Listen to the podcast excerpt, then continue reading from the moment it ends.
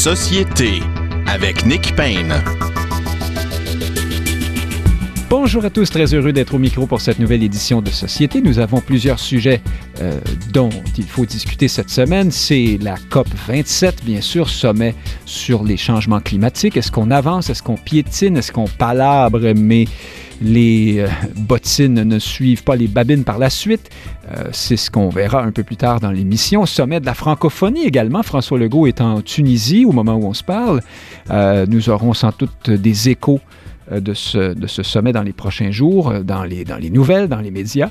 Euh, nous allons également discuter pendant cette émission des négociations entre les divers partis présents à l'Assemblée nationale qui font des malheureux. Hein. Le Parti québécois n'est pas content de son sort à ce jour à travers ces négociations. Nous y revenons un petit peu plus tard avec Frédéric Bérard et Frédéric Lapointe. Mais d'abord, parlons d'un phénomène qui est sans doute un phénomène de société. Alors d'abord, c'est une nouvelle euh, qui fait grand bruit. Vous savez, cette affaire concernant le jeune humoriste Julien Lacroix. Donc, résumons un peu. Il y a environ deux ans, le journal Le Devoir publiait cette, enquête journalistique euh, selon, euh, à travers laquelle un certain nombre de, de jeunes femmes accusaient l'humoriste de toutes sortes d'agressions euh, de nature sexuelle. Euh, on parlait même de séquestration. Enfin, le portrait était sans appel et euh, Monsieur Lacroix a été banni manu militari de l'espace public. il vit depuis des moments très très difficiles. pas de carrière, pas d'emploi, pas d'amis et ainsi de suite. Et là, le journal La Presse, il y a quelques jours, sous la plume euh, d'Isabelle Haché, en collaboration avec le 98.5, la journaliste Marie-Ève Tremblay, publie euh, une sorte de, retour sur cette affaire. Euh, X temps plus tard, on retourne voir certaines des, des victimes alléguées. Et là, surprise, le tableau qu'on nous brosse, notamment à travers les déclarations de ces, ces personnes, c'est qu'au fond, c'est peut-être pas ce qu'on croyait, c'est-à-dire qu'on devine là une espèce de, chicane de petites célébrités avec les admiratrices, les amantes, la consommation de drogue et tout ce que vous voudrez.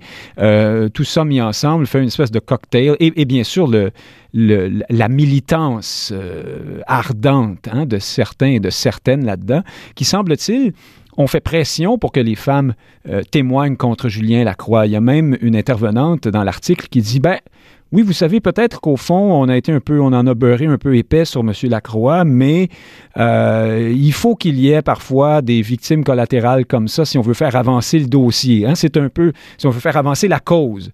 Euh, je paraphrase, mais c'est un peu ce que disait euh, cette jeune femme. Bon, d'autres par la suite se sont objectés suite à cet article. Isabelle Haché et Marie-Ève Tremblay subissent aujourd'hui le feu euh, des militantes euh, féministes et néo-féministes. Euh, elles sont en quelque sorte des traîtresses à la cause et elles, elles seraient dans une espèce de, travail de sape ou de dénonciation de l'enquête du devoir, selon elles. Il y a même des gens qui disent que Marie-Ève Tremblay est une amie de la conjointe de Julien Lacroix. Bon, je ne sais pas si c'est vrai, si c'est vérifié ou si c'est vérifiable. Dans tous les cas, parlons-en, essayons de retourner les pierres et de voir s'il n'y a pas un phénomène de société euh, plus large derrière tout ça, avec euh, nul autre que le sociologue Joseph Yvon Thériault qui est au bout du fil. Bonjour, Joseph Yvon Thériault. Bonjour. Alors, dites-moi, c'est sans doute un phénomène de société, ça intéresse un sociologue comme vous. Il y a quelque chose de plus large que la nouvelle à sensation dans, ce, dans cette histoire-là, non? Ah ben oui, écoutez, je, moi je pense que euh, dans, dans, cette question-là, hein, puis on y reviendra comme dans tout l'ensemble des de la discrimination systémique, et là on parle des agressions systémiques, et y a, à, à, mon avis, il y a, y, a y a le phénomène de la de la complexité de la société des individus hein, et, de la euh, je, je, dirais que dans cette question-là on voit les limites à une espèce de judiciarisation de la société. Ce que je veux dire par là c'est que euh, on est dans une société d'individus euh, où les cadres sociaux classiques hein, la famille la communauté les institutions qui, réglaient un peu les normes sociales dans les sociétés se, se, on, se sont un peu euh, évaporés euh, ont disparu et on est resté des individus seuls avec euh, en rapport à d'autres individus euh, sans sans la, la, la, pesanteur de ces cadres sociaux. On, aime ça d'une certaine façon. On veut plus que hein, les, les, les,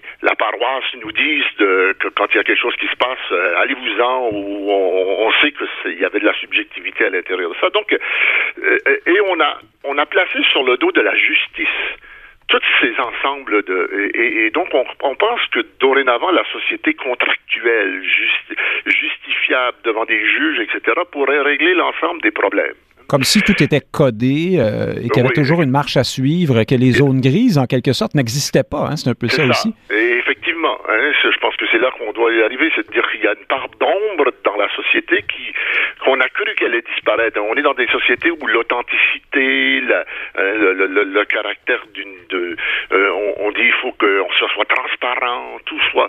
Et donc le social fonctionne pas complètement comme ça. Il me semble que la, question, ben, si on revient à la question plus particulière de, l'égalité homme-femme, là, hein, qui fait partie de cette société des, individus, on veut dorénavant que, que ne ce sont pas deux mondes parallèles, que les hommes et les femmes sont égaux. hein. Au départ, ça a été égaux en, droit, hein, égaux, euh, en politique. Au départ, le droit de vote, égaux en droit. Après, égaux en économie, hein, où les femmes ont le droit de travailler, puis ont, ont accédé au travail.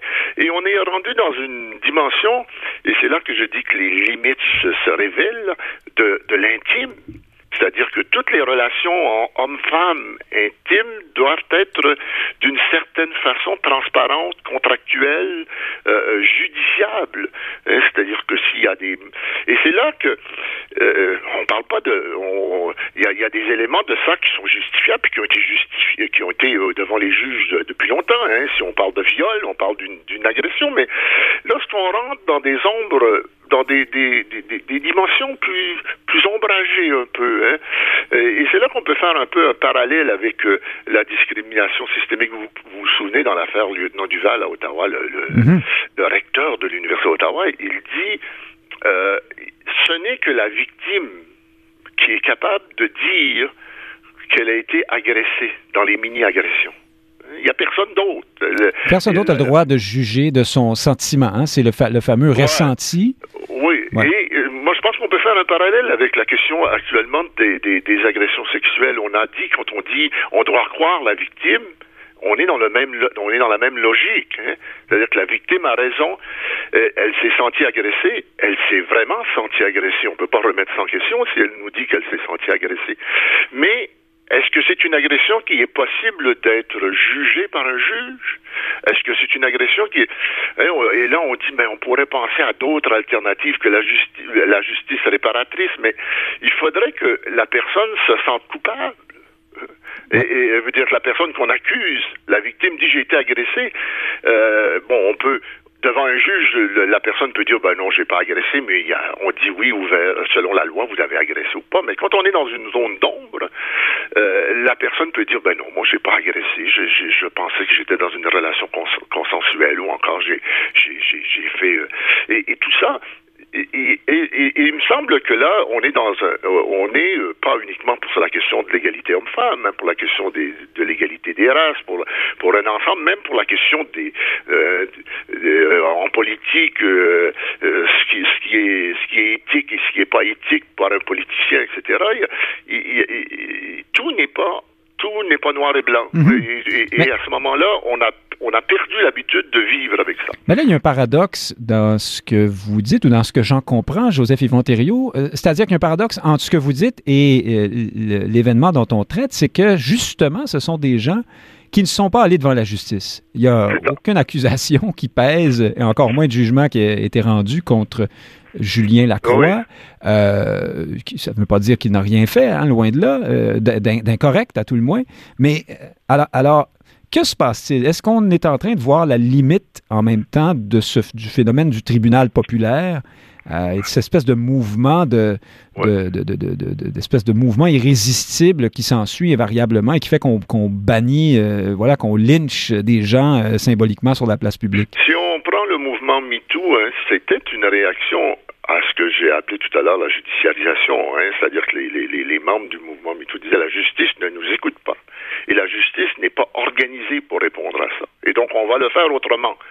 Hein, on va le faire autrement, un peu comme euh, on pouvait le faire, euh, pour revenir à, la société traditionnelle, comme on pouvait le faire dans le commérage de village. Hein. Mais, mais comment feriez-vous, le, pardon, le contrepoint entre, euh, ou, le, oui, le, lien entre, entre ça, des gens qui disent la justice ne peut pas me défendre correctement et la judiciarisation ou la codification des, rapports dont vous parliez tout à l'heure. C'est ça, c'est-à-dire que c'est une la on veut tout judiciariser et on s'aperçoit que la justice ne peut pas tout judiciariser et donc on réagit autrement et on et on a et, et, on, le fait par la voie d'un tribunal populaire, ce qui a euh, ce qui ce qui ce qu'on croyait avoir disparu, hein. c'est-à-dire qu'on on disait auparavant, hein, on le sait là, euh, on, a assez raconté les histoires dans les comment les curés ou les évêques ou les, les dirigeants des institutions religieuses, quand il y avait un curé ou un prêtre qui marchait mal dans une paroisse, on le transférait de paroisse, puis on disait on va on va taire ça. Moi j'ai euh, tout le monde qui a vécu dans des petites communautés villageoises savent très bien que historiquement il y a eu des gens qui ont été ostracisés puis qu'on les a on les a chassés du village parce qu'ils avaient fait. On la justice était organisée non pas toujours en termes de de justice d'État, de justice.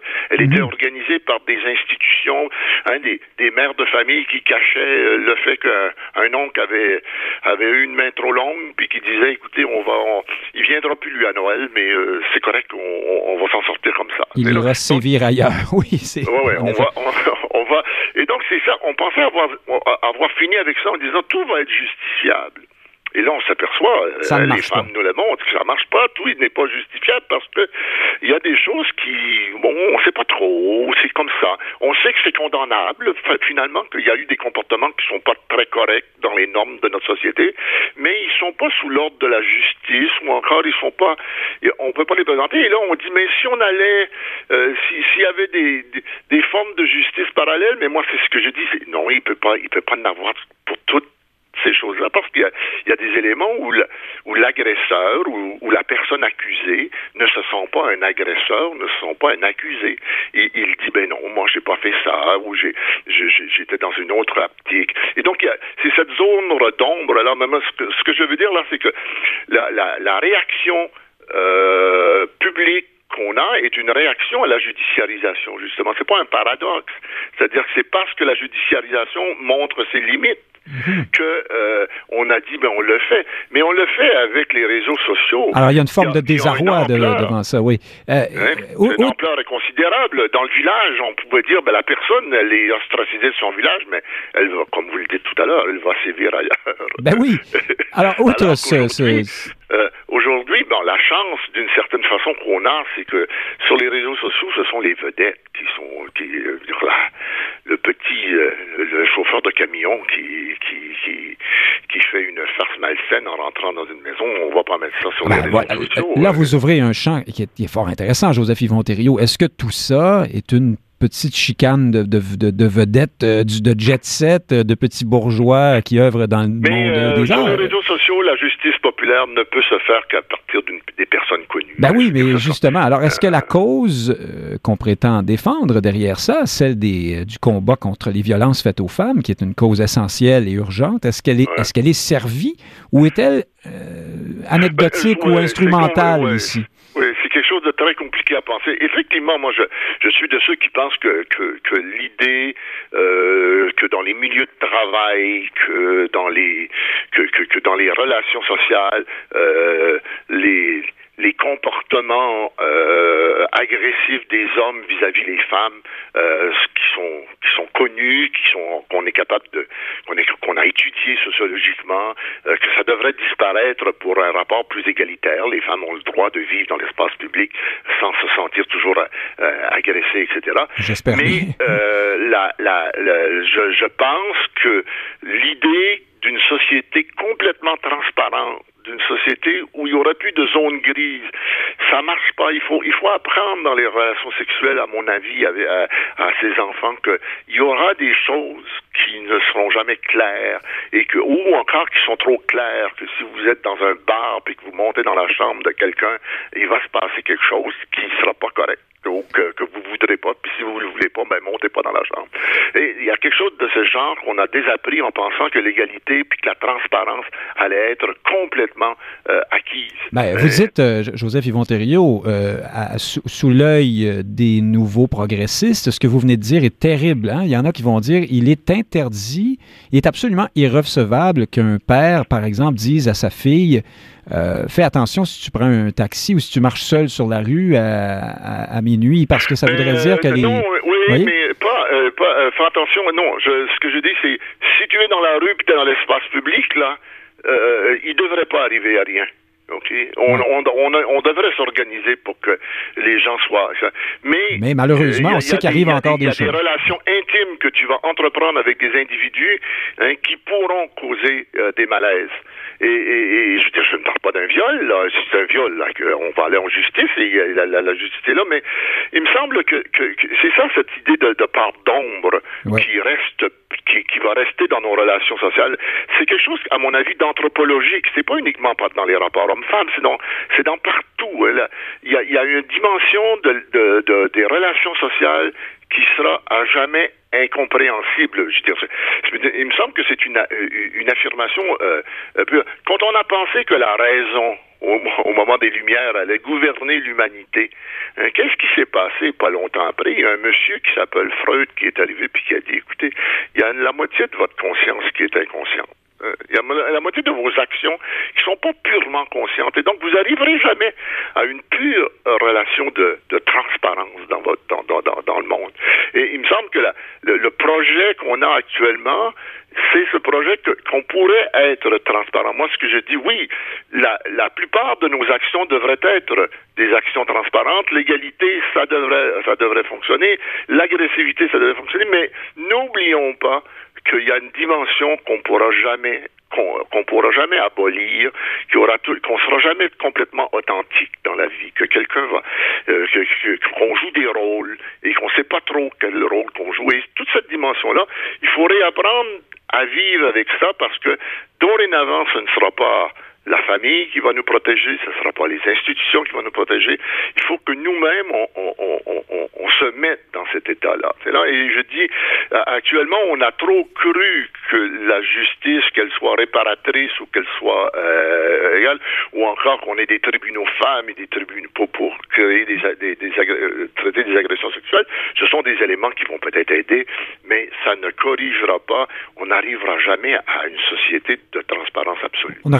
La justice et même la, culture de façon plus large, hein, où, les, ben justement les codes. Joseph Yvon Thériault, concluons et, revenons à l'affaire euh, plus spécifique de Julien Lacroix, euh, qui a été donc, quand on lit cet article dans la presse, euh, on voit à quel point, en fait, il, aurait, il aurait fallu plus de nuances dès le départ. C'est beaucoup plus compliqué qu'on ne l'avait cru, même si ce ne sont pas toutes euh, les victimes alléguées qui reviennent sur le témoignage, les quelques-unes qui le font euh, étaient, étaient essentielles et très importantes dans l'enquête euh, d'origine du devoir. C'est ça qu'il faut dire là-dessus. Mais ce que je voulais vous demander, Joseph Yvon Thériault, c'est est-ce qu'à votre point de vue, cette affaire-là, pardon, marque un, un tournant décisif dans cet épisode euh, que nous venons de vivre de dénonciation plus ou moins anonyme euh, sur, les, sur la place publique, sur les réseaux sociaux, les, les grandes enquêtes journalistiques sur les, les mœurs. C'est justement ce qui s'est passé dans la, dans la chambre à coucher ou dans les parties de vedettes. Euh, bah, je suis pas sûr parce que j'ai l'impression que la réaction à cette affaire est polarisée.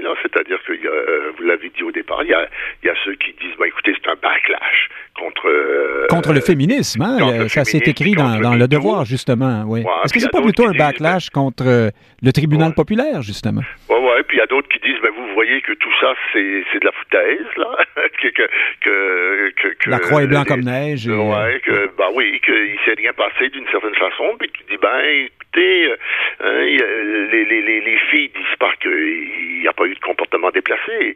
Elles disent que, que ces comportements déplacés sont peut-être pas au euh, ce qu'on justifie peut-être pas la.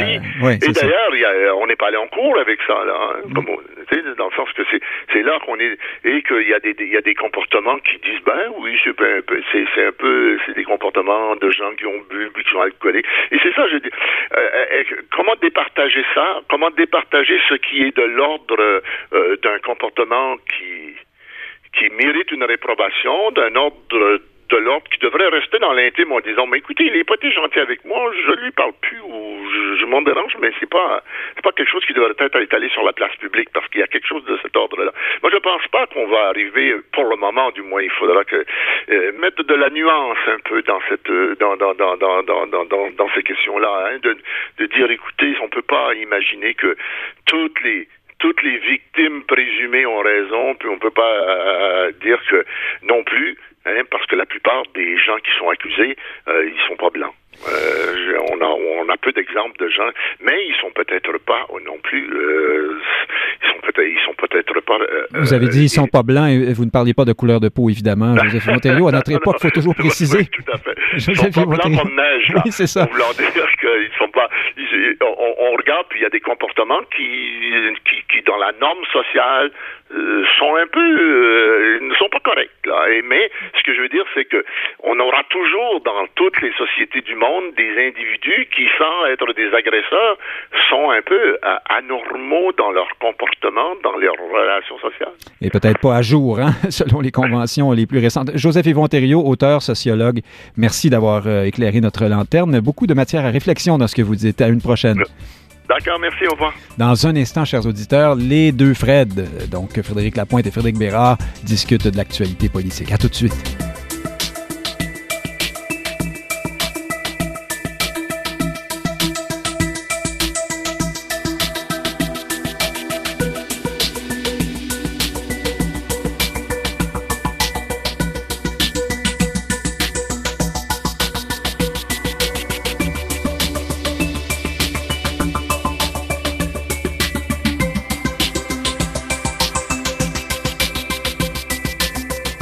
Alors voilà, ils sont avec nous, euh, vice-président du Mouvement national des Québécois, Frédéric Lapointe. Bonjour. Bonjour. Et euh, auteur, essayiste, avocat, chroniqueur euh, au journal Métro, Frédéric Bérard est au bout du fil. Bonjour, Frédéric Bérard. Bonjour, Nick Payne. Alors, euh, allons dans un tout autre euh, sujet. On reviendra peut-être sur l'affaire euh, Julien Lacroix, parce que j'imagine que ça vous inspire vous aussi. Ça va, ça va je pense, plus, plus loin que la seule question du destin de ce, de ce pauvre bougre, j'ai envie de dire, et de ses victimes alléguées. Parlons un peu des négociations à l'Assemblée nationale. Euh, Frédéric Lapointe, entre les divers euh, partis euh, qui, qui, ont obtenu des sièges, hein, surtout, là, je pense qu'Éric Duhem n'est pas tellement dans le, dans le portrait, malgré son pourcentage de vote, qui suit d'assez près celui du Parti québécois, de Québec solidaire et même des libéraux, quoiqu'il est à quelques points de pourcentage plus bas. Mais Paul Saint-Pierre Plamondon, cette semaine, a rendu compte, a fait couler euh, dans l'espace public, si vous voulez, euh, le, résultat à ce moment-ci des négociations, il est assez étonnant. C'est-à-dire que, on, disons que chez les libéraux euh, et chez les autres partis d'opposition, la part qu'on accorde au Parti québécois est vraiment une part qui est pas mal proche de sa, sa proportion en siège à l'Assemblée nationale plutôt qu'en vote. Euh, est-ce que vous partagez le, courroux de votre, de votre chef là-dessus? Ah, je, n'ai pas de chef, euh, autre que les membres du mouvement.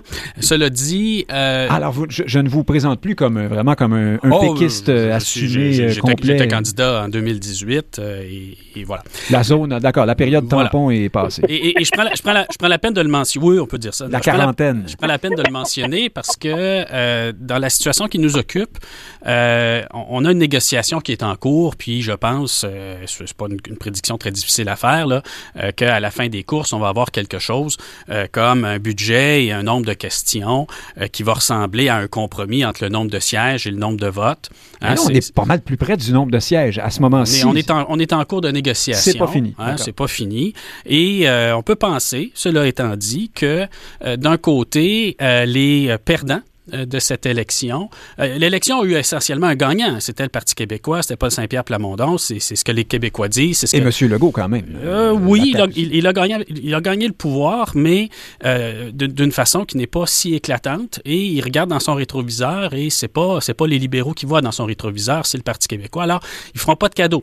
Ils font pas de cadeaux sur la question du serment au roi. Ils font pas de cadeaux sur la question non plus du, du budget et de la période de questions ce que ça révèle, et c'est important de le mentionner, c'est que le Parti québécois est la menace de la plupart des partis euh, qui sont en chambre. C'est ce qui explique le résultat euh, des courses, mais c'est un résultat intermédiaire. Donc ça, c'est la première ligne d'analyse. La deuxième... Je peux le formuler euh, différemment, juste pour euh, agrémenter. Euh, on peut dire que chacun de ces partis-là a un vif intérêt à voir le Parti québécois le plus loin possible. Ah, la CAQ cherche à le remplacer. Elle l'a remplacé, oh. une partie, et cherche à ce que ça se maintienne. Québec solidaire veut veut en finir avec le Parti québécois aussi. Les libéraux, bon, on n'en parle pas, euh, comme vous dites, sont un peu plus loin dans les rétroviseurs. et quand on regarde bien, c'est ce qu'on voit, c'est pas très édifiant. Mais... Ils semblent plus occupés à défendre leur masse budget, leur masse salariale que, que de faire des calculs politiques intelligents ces temps-ci. Bon, euh, mais cela étant dit, je, je, pense que ça ne fait pas une belle jambe au Parti québécois, la stratégie qu'ils ont utilisée. De divulguer à ce moment-ci. De divulguer à ce moment-ci, parce que euh, je, je pense que jouer le rôle de la victime euh, ne sert pas euh, l'objectif euh, du Parti québécois. Mais à notre époque, c'est très bien d'être une victime. mais non, oui, oui, oui, mais, mais, mais non. Dans le cas du Parti québécois, jouer la victime invite à l'agression. Il y, a toujours il y, a toujours des gens qui c'est écoutez c'est la même chose pour les Québécois dans le Canada là, mais ça invite à l'agression ça se sent sur les réseaux sociaux au contraire je pense que révéler cette histoire aurait pu être fait avec un autrement panache. Ça aurait pu être fait sur un ton, euh, vous voulez pas euh, nous, reconnaître les votes, euh, basta, on est capable de travailler sans, on va représenter les Québécois, on va le faire dans l'Assemblée nationale, en dehors de l'Assemblée nationale. C'est pas vrai que la période des questions, c'est le, saint graal de l'influence politique au Québec. Hein? Puis il y a des mouvements, je pense à celui d'Éric Duhem, justement, ils n'ont pas de salaire de député, ils n'ont pas de budget parlementaire, ils ont été capables de ramasser 60 000 membres au cours des deux dernières années. On avoir toutes sortes d'opinions sur le genre de membres dont il s'agit, mais ils ont été capables de le faire. Alors, je, me serais attendu, franchement, à un peu plus de superbe et un peu plus de grandeur de la part de l'organisation qui a gagné les dernières élections. Intéressant. Euh, Frédéric Bérard, est-ce que Paul Saint-Pierre Plamondon s'est mis un doigt dans l'œil en, choisissant de, avec, il faut le dire, c'est vrai, une sorte de c'est un accro au code d'honneur, hein, d'une certaine façon. On négocie en privé avec des gens, puis là, tout à coup, on divulgue ça sur la place publique alors que la négociation n'est pas terminée. Est-ce qu'il s'est trompé ou est-ce qu'on peut, au contraire, présumer que s'il l'a fait, c'est parce qu'il sentait qu'il n'avait aucune autre euh, façon à sa disposition de, faire progresser les choses euh, en sa faveur? Ben, d'abord, je, je, remarque et note que Frédéric est en pleine forme de, proclamer le PQ euh, gagnant des dernières élections. Moi, c'est drôle, pendant qu'il a dit ça, j'ai regardé sur le web, et là, j'ai remarqué que le PQ avait perdu 70% de sa députation pour une victoire, c'en est une qui est, particulière, mais... Mais il fait mieux encore que ça, la pointe, il nous explique qu'en fait, il n'est plus vraiment tout à fait euh, péquiste, mais en même temps, il, il trouve que le ben, PQ a gagné l'élection. Comme quoi, le péquiste mène à tout, surtout si on en sort. Oui, mais en fait, euh, je, comprends ce que Frédéric veut dire. Dans l'optique où le PQ devait être enterré avant l'élection, le, le simple fait qu'il finisse avec 14-15% euh, du suffrage, c'est en soi une victoire assez spectaculaire compte tenu de la côte qui est à remonter. Mais reste qu'au final, on est passé de 10 à 3 députés. Donc, je pense que c'est quand même difficile de les proclamer comme grand gagnant. Ça, c'est la première des choses. Deuxième observation, quand qui est dans le rétroviseur de Legault actuellement? Euh, le PQ, je suis pas si sûr que ça. Moi, j'ai l'impression qu'il y, a des conservateurs et qu'il y a du solidaire aussi, dépendamment où on se trouve sur la carte géographique du Québec. Ce qui veut pas dire que le PQ est enterré, mais franchement, on en reparlera dans trois ans et demi. Moi, j'ai l'impression qu'il va y avoir beaucoup de, de, changements euh, potentiels dans l'intervalle. Puis pour répondre à votre question directement, Nick, euh, c'est ça là-dessus, je vais être d'accord avec Frédéric. Qui s'intéresse vraiment à la période de questions euh, au Québec? Franchement, peu ou, pas de personnes. Et deuxièmement. mais là, il y a les budgets de recherche aussi, hein? Pour le moment, c'est la portion congrue. Ça, c'est plus ça, c'est beaucoup plus important, et ça, je suis d'accord. Euh, mais la réalité ici, euh, c'est ça qui est un peu dommage aussi. Hein? On va revenir au débat qu'on avait eu avec Duhem à l'époque, il y a de ça quelques semaines. Euh, quand il y a des règles qui sont écrites, habituellement, les règles sont là pour être suivies. Là, je comprends que, bon, il peut y avoir un jeu de négociation, on peut tirer les règles à gauche, on peut les tirer à droite un peu, peut-être, mais reste qu'elles sont là. Et là, la règle en place actuellement, qui est contestée, qui cause problème au PQ, c'est une règle qui a été adoptée par le PQ. Donc, tout ça pour dire quoi? bon, évidemment qu'il y a une certaine ironie. Oui, mais à une euh, autre époque, hein, où il y avait deux partis. Oui, non, non, non, non, évidemment, mais ce que j'essaie de dire, c'est que, ça revient avec la question, à la question du M, euh, qui a droit à voir quoi et quand et comment? Bon, mais si on adopte des règles à cet effet-là, ben c'est peut-être pas pour rien. Si on me dit aujourd'hui que les règles servent à rien, bon, on va arrêter d'en adopter, puis on négociera à chaque fois, voir comment ça se passe. Donc bref, tout ça pour dire qu'est-ce que Plamondon a commis une erreur? Moi, je suis pas si sûr que ça. Ben c'est sûr que là, évidemment, euh, il a trahi un peu hein, les, les, les, discussions et ses partenaires de, de par définition. Donc, est-ce que ça va lui rebondir en pleine face? Peut-être. Clairement qu'il essayait d'aller chercher la sympathie du public, mais de là, et je boucle la boucle avec ça, euh, qui va vraiment trouver que le PQ fait pitié pour une affaire comme celle-là, alors que personne s'y intéresse? Sachant en plus que la règle en question est adoptée par ce même PQ. Alors, au-delà, je reste avec vous un instant, Frédéric Bérard, au-delà de la stratégie euh, euh, employée par Paul Saint-Pierre Plamondon, est-ce qu'à ce moment-ci, ce dont il nous rend compte euh, est effectivement injuste pour le Parti québécois, même si, comme vous le dites, peut-être que le l'électeur moyen ne s'en formalisera pas, mais ce que arguent les péquistes, c'est que à maintes occasions, par exemple en faveur d'Amir Kadir, qui était un élu seul de Québec solidaire, il y a eu Mario Dumont aussi, qui était seul longtemps, qui ont obtenu beaucoup plus proportionnellement, beaucoup plus euh, que ce qu'obtient le Parti québécois euh, en principe, selon ce que dit Paul Saint-Pierre Plamondon à ce moment-ci. Donc, est-ce qu'il y a, est-ce qu'il y a quand même injustice, d'après vous? Ah, moi, je pense que oui, et, c'est ça le problème. La, règle en question, vous l'avez dit, qui a été adoptée à une époque où il y avait essentiellement deux partis, de toute évidence, est désuète aujourd'hui. Donc, de là, l'importance d'en réécrire une qui soit davantage conforme à la réalité. Là, ce que je cherche, c'est pas ça qui est en train de se faire. Euh, et, et, pour le reste, moi, à titre personnel, au-delà du nombre de députés, moi, je m'intéresse beaucoup plus au suffrage obtenu par chacun des partis. Si vraiment on veut y aller d'un de, point de vue très démocratique, là, à proprement parler, c'est beaucoup plus conforme à cette réalité que de se fier strictement à une députation qui, qui peut varier euh, à, la, à, la, à la baisse, à la négative, pour des raisons qui sont essentiellement un peu injustes, par exemple la concentration du vote.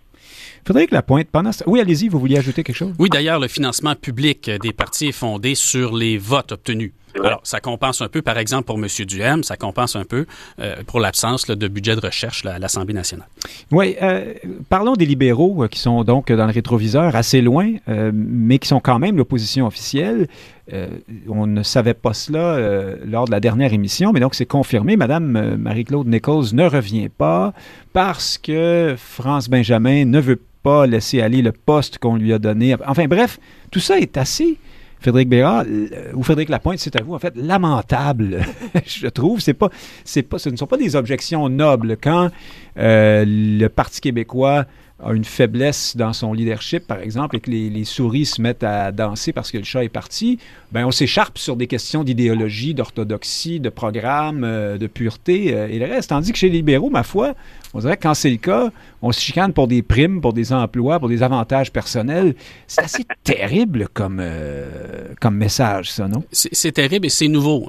J'ai déjà dit du Parti québécois, pas celui actuel, mais d'il y a dix ans et avant, que c'était un peu comme une grande armée, mais qu'il n'y avait pas assez de rations pour se nourrir, ce qui fait que tout le monde un peu se graphine, puis s'ostine, puis se joue du coude. Hein, c'est un peu le royaume de la mesquinerie. C'est pas comme ça en ce moment, hein, je, tiens, je tiens à le préciser. Non, c'est une petite armée. Mais de l'autre côté, le Parti libéral, hein, le, Parti libéral se targuait d'être euh, le, parti de la loyauté, le parti de l'harmonie. Ben oui, tout le monde était bien graissé, tout le monde avait son intérêt bien servi. Et c'est justement ce qui a changé. C'est le Parti libéral qui aujourd'hui est une brigade, je dirais pas une armée, mais est une brigade qui manque de rations alimentaires. Et donc, le moindre bout de saucisse devient le sujet d'une chicane dans la famille. C'est ça la situation qu'ils sont en train de vivre. Mais comment se fait-il que euh, ce que ça donne, c'est ça? Ils pourraient se chicaner sur quelque chose d'intéressant, euh, de, moins, de moins cupide. Ah, ben ils n'ont pas l'habitude. je vous dirais, pour avoir été au Parti québécois très, très longtemps, on a, on a, l'entraînement, on a l'habitude. Hein, c'est dans ce sillon que la rivière s'engouffre. Mais au Parti libéral, euh, non, écoutez, un débat dédié au Parti libéral, faut, faut, il manque d'entraînement. On parle des années 50-60. Vous êtes très en forme aujourd'hui, mais Frédéric Bérard, vous, peut-être, vous avez une idée sur les, raisons de ce, cette, ces, chicanes pour des, des, avantages personnels, vraiment. Euh, le poste de troisième vice-président de l'Assemblée nationale, le, saviez-vous, vous, que c'était si intéressant que ça? Euh, ou bien si c'est parce qu'il y a une prime de 30 000 qui vient avec, je pense que la réponse va de soi. Comment se fait-il qu'on en soit rendu là dans ce parti-là? Non, mais je, tiens quand même à, lever le pouce bien haut pour la dernière tirade de la pointe. Ça, vous devriez garder ça pour les archives à Noël, euh, mais non, moi, voyez-vous, Nick, rappelez-vous, on avait parlé de ça il y a deux ou trois semaines et j'avais dit ceci. Attention de toujours tirer la roche au chef du parti quand il y a de la bisbille ou une chicane ou un ci ou un ça. Les chefs de parti là sont à propos de Dominique Anglade évidemment oui, exactement mais ici moi moi j'avais pas d'informations particulières mais je trouvais ça bizarre cette histoire là de, de, de, de troisième vice-présidence machin euh, quand tu es chef de parti tu es chef d'une garderie hein, avec des gros égaux souvent de, de manière parfaitement disproportionnée aux compétences et aux talents de chacun euh, et dans ce cas-ci, c'est exactement ce qui arrive. Parce que Madame Nichols, j'avais aucune idée de qui elle était, mais vraiment, sérieusement. Et l'autre, Benjamin, comment vous l'avez appelé, Philippe? France, France, euh, France Benjamin, oui, c'était, il était avant en politique municipale à, à Montréal. Bon, oui. bien lui passe. Mais toujours est-il que là, tu as Tanguy qui débarque là, qui s'en va. On est la, la, politique de la main tendue face à Nichols, se faire virer comme une crêpe ou à peu près, et a l'outrecuidance de lui offrir la poire en deux, c'est-à-dire, regarde, tu vas t'asseoir sur la troisième chaise, une moitié de mandat, l'autre moitié de mandat, ça va être à Benjamin. Et là, le Benjamin en question... Ni l'un ni l'autre n'accepte. non, mais le Benjamin en question, qui menace de quitter l'Assemblée nationale, qui songe à son avenir politique. Hey, yo, yo, c'est parce que t'es pas tout à fait René Lévesque. Là. Je veux dire, l'Assemblée nationale va pas fendre en deux si tu t'en vas. Et là, il doit avoir, euh, Frédéric Bérard, des très gros paiements sur son VUS, puis le, 30 000 ben, est, est, capital. Ben, il y a quelque chose... Il y a Il y a quelque chose de risible, de pathétique et de triste. Vous êtes en train de vous obstiner pour, pour 35 000 pas pour 3 millions et demi, la première des choses, pour 35 000 Puis deuxièmement, c'est pas tant le 30, entre je sais pas, mais c'est peut-être pas autant le 35 000 que le fait qu'ils n'auront pas à travailler comme députés tard le soir à évaluer des projets de loi. Moi, je m'étais posé la question, pourquoi cette troisième vice-présidente? Là, on a un peu nos réponses, mais, mais franchement, au final, qu'est-ce que tu t'en vas faire sur une chaise comme celle-là? Tu es le remplaçant du remplaçant. Tu t'en vas là quoi quand, quand, le deuxième remplaçant va à sa pause pipi? Et tu t'en vas faire quoi au final? Écouter le député de Saint-Glinglin féliciter euh, l'équipe de baseball euh, de, de, son comté. Je veux dire, Mais la question que je vous ai posée demeure. comment se fait-il que ce soit ça la maladie infantile, euh, le, petit virus, euh, la, petite varicelle du Parti libéral. Pour, les péquistes, ce sont les idées, c'est toujours bien ça. Ou pour d'autres partis, les solidaires aussi. Hein? On se chicane euh, quand on se trouve pas assez décolonial ou trop, je ne sais quoi. Trop. Mais comment ça se fait qu'il n'y a, que des questions d'avancement personnel? Ça, dit quelque ben, chose sur la faillite on, tombe quand même un peu dans, la caricature, puis le PLQ ne s'aide pas. Là. Avait raison de dire que ce parti-là a l'habitude de suivre ses chefs, d'être absolument euh, loyal et tout le tralala, ça c'est vrai. Mais là, on va quand même pas tous les traiter de carriéristes non plus parce qu'il y a deux bozos qui s'obstinent pour une troisième chaise dont tout le monde se fout en temps normal. Je veux dire, il y a des gens quand même qui ont une certaine valeur. Là. Ben, il me semble qu'ils devraient sortir, ces gens-là. On les entend pas. Hein? Il y a, M. Fortin qui est un peu fâché, là, mais... Il y a Enrico Ticone, là qui a dit que ça se fait pas dans une équipe de hockey, il casserait tout dans le vestiaire, probablement. Ah. Euh, je, sais que c'est pathétique, mais je veux dire, faisons attention, pas trop généraliser non plus. D'accord, donc vous, vous, vous n'iriez pas, vous, tirer de grandes conclusions euh, sur le Parti libéral à partir de ça? Franchement, c'est très drôle tout ça, là, mais c'est quand même un peu facile de dire Ah ben voilà le PLQ qui essaie toujours de tirer des avantages. Puis quand Frédéric disait ben à l'époque il y avait des avantages l'un et l'autre, là, il y en a plus, ben je vois pas trop quels avantages ils avaient de manière peut-être évidemment les jobs de ministre, là, on s'entend bien, ce qui n'existe plus maintenant pour eux, mais, mais pour le reste, faut faire attention non plus de ne pas tous les traiter de, de semi-corrompus ou de paresseux ou encore de parasites.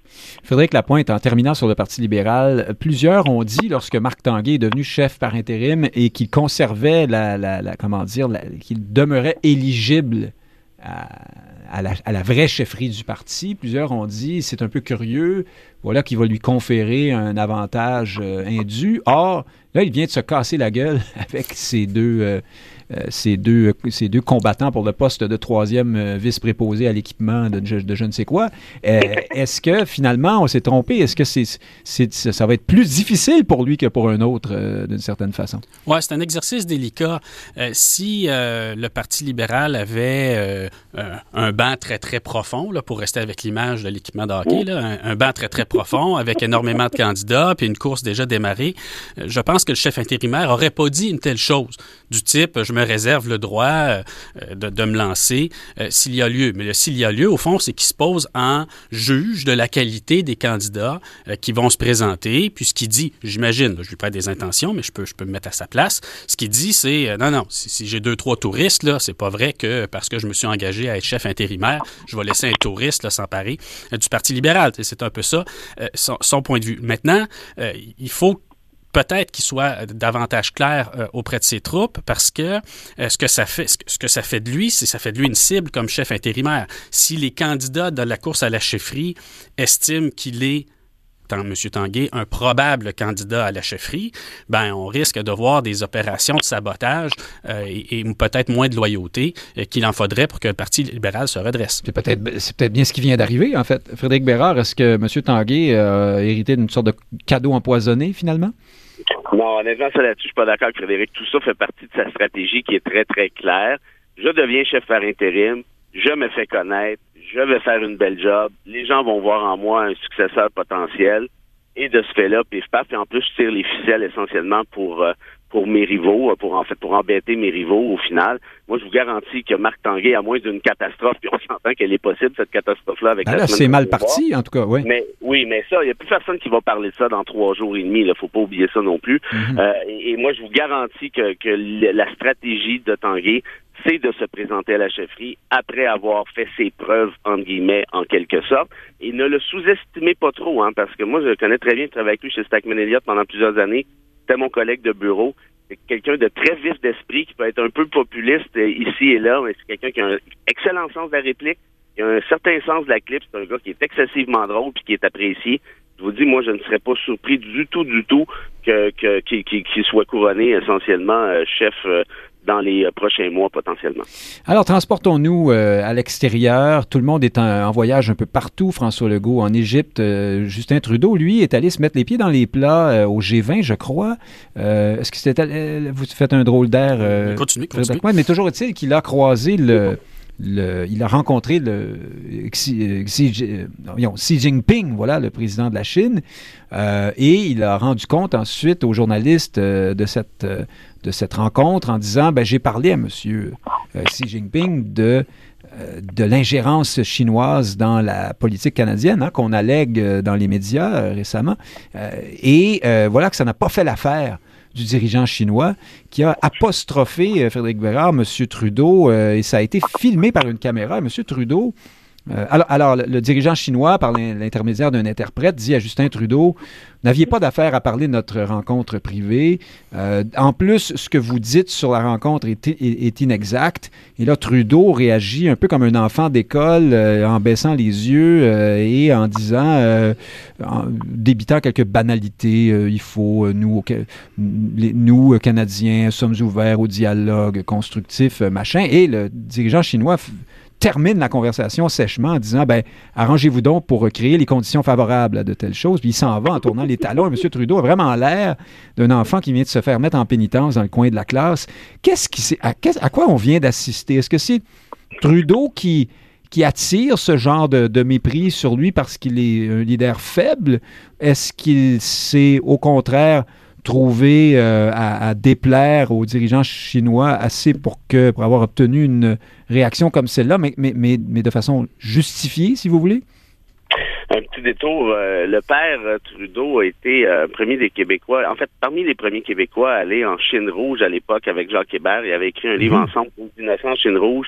Il a ensuite été le premier à reconnaître la Chine communiste, la Chine communiste dans le dos de Richard Nixon, qui l'avait insulté de tous les noms possibles. Le, fils, l'autre fils Trudeau, si je ne m'abuse, s'est beaucoup intéressé à la Chine aussi, notamment. Il y, a eu une, réédition de Deux innocents en Chine rouge où Alexandre qui est le fils en question, et Jean Hébert était allé euh, à Beijing pour le lancement. Euh, Alexandre a écrit un autre livre sur la Chine qui a été publié il y a ça quelques années, qui a beaucoup plus de profondeur que Justin, qui n'est pas très difficile, vous me direz, mais il y en a réellement, euh, il y a une profondeur qui, est remarquable. Et bref, tout ça ben, je, je, veux juste euh, ajouter, Frédéric Bérard, parce que je peinais à m'exprimer tout à l'heure. Ce que je vous demandais, c'est est-ce que Trudeau a seulement subi des foudres du président chinois parce qu'il a fait son travail ou est-ce qu'au contraire, il s'est mis les pieds dans les plats?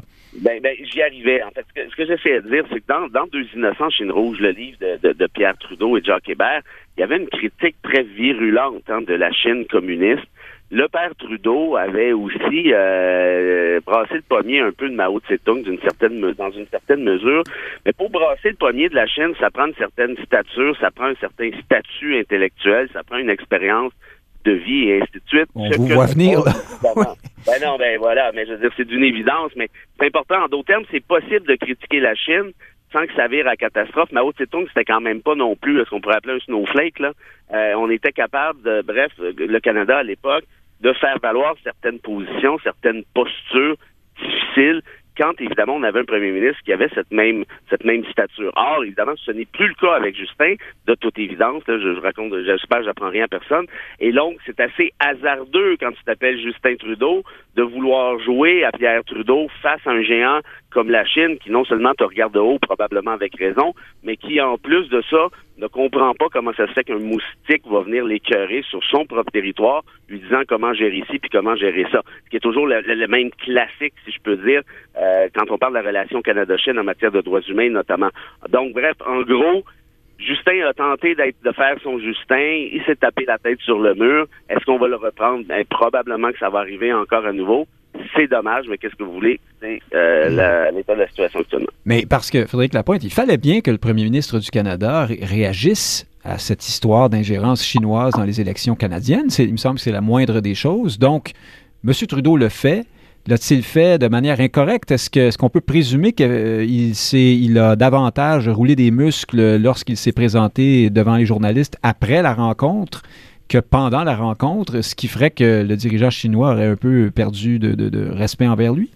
Ben, il y a un élément de de réalignement politique aussi. Hein. Mélanie Joly est intervenue à quelques reprises avant le sommet pour dire que l'attitude du Canada envers la Chine serait désormais différente, serait désormais plus dure. Donc, c'est pas de l'improvisation. Il, y a un choix de gouvernement, il y a un choix d'État. Mm-hmm. D'ailleurs, qui était appelé par euh, les services de sécurité, notamment par leurs vœux, depuis fort longtemps.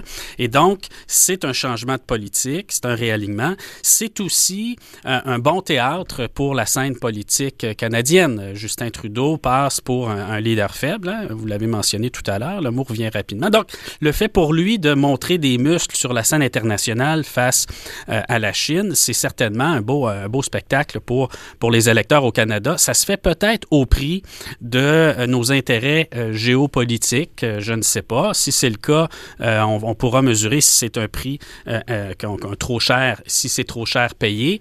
mais certainement, c'est une position populaire au Canada. Sur la réaction de la Chine, euh, je, vous invite à remarquer ceci.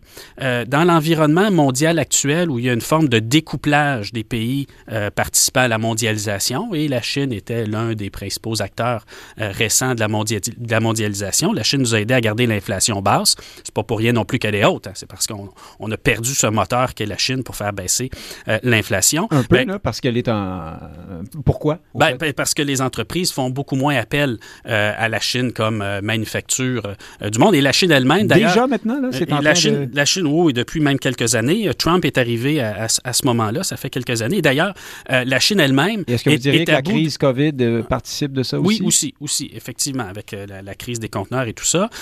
mais donc, la Chine n'est plus la, la manufacture du monde. Elle les gens se sont rendus compte qu'elle était en position de force et donc il y a une forme de découplage qui se passe. La Chine est très consciente de ça, va chercher à, amoindrir ce phénomène. Ils sont d'ailleurs, vous l'entendrez, très polis avec les États-Unis, ce qui n'a pas toujours été la rhétorique chinoise de tout temps, mais elle est de moins en moins polie avec les acteurs de second rôle, que sont peut-être l'Australie, que sont le Canada, et je pense qu'il y a euh, un peu de ça. Je, je psychologise peut-être un peu, mais faute de pouvoir se pogner avec le vrai boss de l'Occident. On va foutre des taloches euh, aux acteurs secondaires. Puis il y a peut-être un peu de ça là, dans ce que euh, c'est peut-être un message envoyé à l'Occident quelque part, sans vouloir trop grossir, l'impatience et la mauvaise humeur euh, de la Chine vis-à-vis d'un acteur secondaire comme le Canada. Les, les seconds rôles, donc c'est drôle cette expression colle très bien à Justin Trudeau. Frédéric Bérard, il faut parler de la conférence, la, COP 27 qui se déroule, se déroule à Sharm el-Sheikh en Égypte. Euh, on y discute en ce moment, on y débat en ce moment du fameux 1,5 euh, degré, euh, l'objectif de ne pas laisser le climat se réchauffer de davantage qu'1,5 degré. On le remet en question. Certains pays le remettent en question en disant, ben, de toute façon, c'est déjà raté pour cet objectif-là, donc aussi bien être réaliste. C'est pas un peu décourageant tout ça? Je vous pose une question large sur la COP27. Est-ce qu'on arrive aux, limites de, cet exercice euh, ou est-ce qu'au contraire, il faut persister euh, et espérer qu'avec avec les années, euh, je ne sais pas, avec les générations, les choses vont finir par débloquer? Rend malade, tout ça, Ce qui me rend particulièrement malade, c'est un gars comme Steven Guilbeault. Ce gars-là, c'est un, c'est une, c'est une crapule. Je vais peser mes mots, là. Crapule. donc, j'insiste, je vais le répéter une troisième fois, c'est une crapule. Parce que ce gars-là a essayé de faire croire à n'importe qui. Regardez, je suis vert, je suis monté dans la tour du CN quand j'avais 12 ans et ainsi de suite c'est une blague. en fait, précisons, euh, il y a beaucoup de gens qui sont montés dans la tour du CN à 12 ans. Lui, il a escaladé la tour du CN par l'extérieur. Il avait peut-être un peu plus que 12 ans, par contre. Et c'était pour nous dire que le pétrole, c'est dangereux. Hein. De ce qu'il a fait dans le passé. Euh, ce que je sais, c'est que Jean Charest avait dit de lui, c'est merveilleux d'avoir des militants comme Stephen Guilbeault au Québec qui sont parlables. On peut parler à du monde comme nous. Tu sais, quand Jean Charest te trouve parlable comme militant, probablement que tu sers à rien. On va s'entendre. Donc, ça, c'est la première des choses. Là, lui, son, son rêve de jeunesse après de grimper dans le tour. Mais là, attendez, Philippe c'est un ministre du gouvernement du quatrième producteur de pétrole au monde. Ben voilà, j'y arrive, j'y arrive.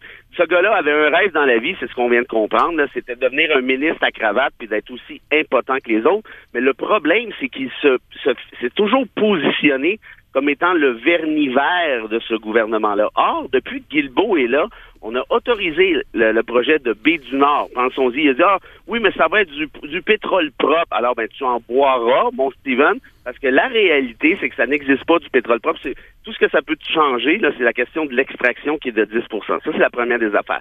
Le reste, le Canada subventionne comme jamais les industries pétrolières depuis le gouvernement Trudeau, donc depuis Stephen Guilbeault. C'est pas lui qui envoie les chèques directement, mais quand même, ça vous donne une idée de son influence. Et à la conférence du COP 27, pas plus tard qu'hier, il y a une résolution qui était discutée.